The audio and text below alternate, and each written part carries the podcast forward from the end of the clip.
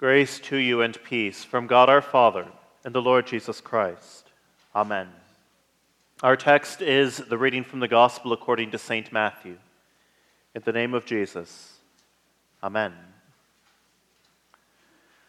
When John heard in prison about the deeds of the Christ, he sent word by his disciples and said to him, Are you the one who is to come, or shall we look for another? The John in this reading, this John is John the Baptist. You know the one, the one clothed with camel's hair and eating locusts and wild honey, the one who baptized thousands in the Jordan River, the one who called out the Pharisees and the Sadducees for their lack of repentance, the one who rebuked King Herod for his adultery. Most importantly, this is John the Baptist the one who from before his conception was chosen by God to be the messenger who prepared the way for the Christ, the one who leaped in his own mother's womb at the sound of the voice of Mary, the mother of his Lord. This is John the Baptist, who baptized Jesus himself, saw the heavens opened, and the Spirit of God descending on him like a dove.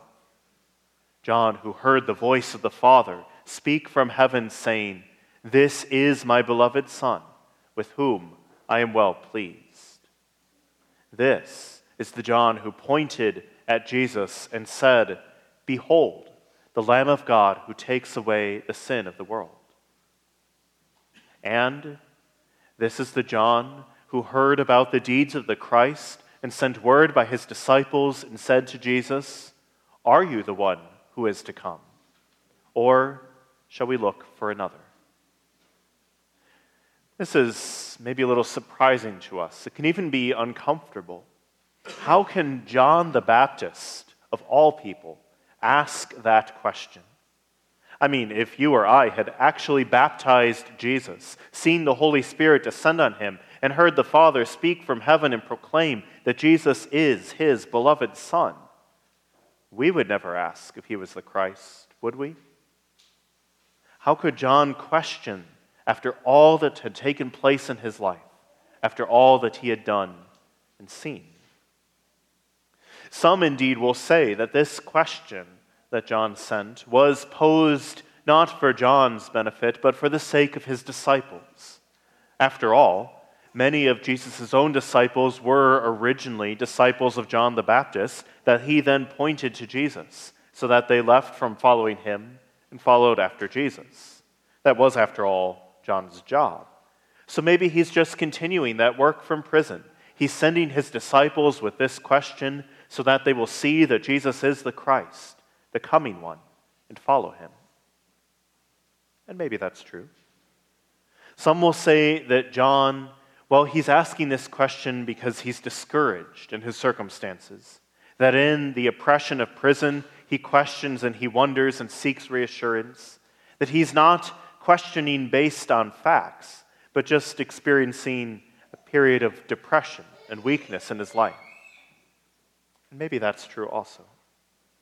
In any case, Jesus gives the disciples John sent a message. And the message is not for them, at least not primarily so. Jesus answered and said to them, Go and tell John what you hear and see. But the message, oddly enough, contains nothing new. He instructs them to go and tell John what they have heard and seen, to tell John about what Jesus is doing that the blind receive their sight, and the lame walk, lepers are cleansed, and the deaf hear, and the dead are raised up, and the poor have good news preached to them. And the reason I say that that's an odd message is because it's the whole reason that St. Matthew tells us John the Baptist sent his disciples with the question in the first place. When John heard in prison about the deeds of the Christ, he sent word by his disciples. And Jesus answers John by just sending back more of the same.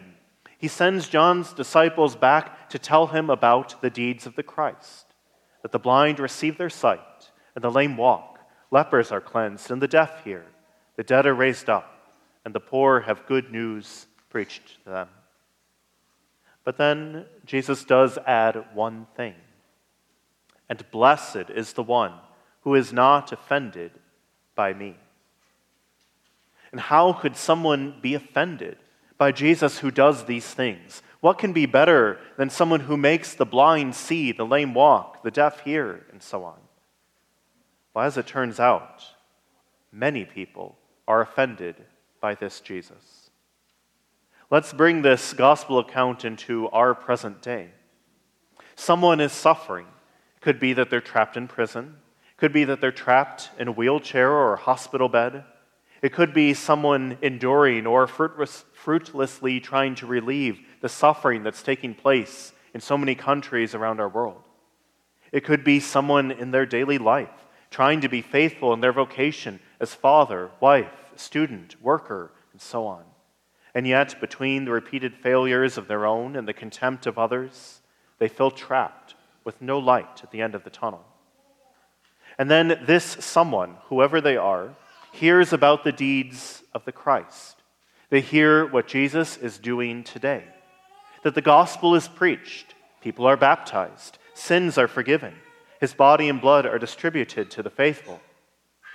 And this person then looking at just how messed up things are in the world, how much sin runs rampant, how much death holds sway, how much pain has no relief, and how much these things come into our own lives and the lives of those whom we love. This someone then asks Jesus, Are you the one who is to come? Or should we look for another? And maybe it's not just someone who asks this question, maybe it's you or me. We pray and we pray again, Come, Lord Jesus, come quickly. And all he seems to do is offer up more the same. And for every time that the gospel is preached, someone else is telling people something false about Jesus. For every baptism, one person or more leaves the church. Sins are forgiven, but then the same sins get repeated again and again.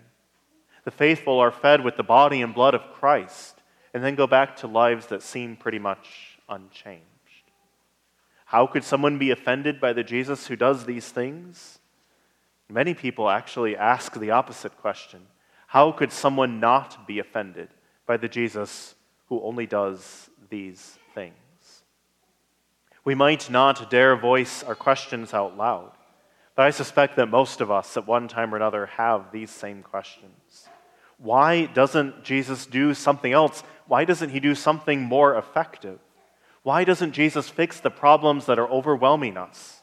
There's so much sin, so much death, so much pain. Why is this, the church, this divine service, why is this the thing that Jesus chooses to do? And to you, to those in your life who ask these things, Jesus says, Blessed is the one who is not offended by me. The offense, the stumbling block, the scandal that John the Baptist encountered is the same that you and I encounter today. It is the weakness of God, the foolishness of the cross. We wonder, we doubt, we question, and for good reasons. Things are really bad. Our lives are seriously broken. We want Jesus to be the ultimate real life superhero, the one who swoops in and makes everything better. And instead, we get a Jesus who suffers, a Jesus who also gets wrongfully treated, a Jesus who dies and gets buried in a tomb. We get a Jesus who rises from the dead and then kind of doesn't do a whole lot. We wonder why didn't he storm into the temple after his resurrection and give the chief priests the judgment they deserved? We might be less offended if Jesus was still going around today among us, making the blind see and the lame walk, the deaf hear, and so on. But instead, we get some water, some words spoken by a fellow sinner, and as far as we can see, the tiniest meal of bread and wine. The offense of Jesus is right here in front of us the weakness of God, the foolishness of the cross. Because we, in our wisdom, imagine that we actually know how to save the world that the only thing stopping us from saving the world is a lack of power. We think that if Jesus, who has all power, just used his power to do the things that we wish he would do, then everything would be good. that the only thing standing between us and putting the world right is a lack of control rather than the sin which is within us. We actually think that if we just had Jesus' power, we could fix everything, as if we haven't done enough damage with the power we do have. In short, the offense here is the offense, the temptation to be offended at Jesus, the temptation to believe that he who has all power and authority and control, that somehow when it comes right down to it, he is not actually good. To believe that we know better, that we are actually more good than Jesus, and that if we had his power, we could make things good, where Jesus falls short. And to that, well, that false belief, to that doubt, to that fear that Jesus is not actually good, that he's holding out on us, that he could be doing so much more and doesn't. To that, well, there's really no answer than the one that we already have. Is Jesus actually good? Well, he died for you. He never leaves you. He is Emmanuel, God with you, even when that means he suffers with you. And because He's with you, that means you are also with Him. Yes, right now in your suffering, but also in the glory which is to come.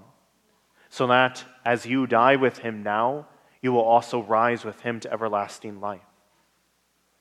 Jesus is actually doing the things that He has promised to do from the very beginning of the world, not just to make the lame walk and the blind to see, but to actually make dead men live to make sinners holy and righteous, to make you who were lost in sin and death not just get better for this life now, but for everlasting life in the kingdom of the Father. Jesus is actually doing this, and it's hard in the meantime. Jesus fills every single pain that goes into this salvation of the world. But is Jesus actually good? Well, here's your answer He died for you. Is Jesus actually good for you? He baptizes you, He unites you to Himself, giving you the water that washes away all your sins and raises you from death to life. He doesn't leave you. He comes to you every Sunday in His body and blood, given and shed for you for the forgiveness of your sins. Sins that got forgiven by Jesus Himself, bearing them on the cross. So that's your answer is Jesus actually good? He died for you, He rose for you, and He brings that death and resurrection to you in this His church. And blessed is the one who is not offended by Him. To God be all the glory forever and ever. Amen.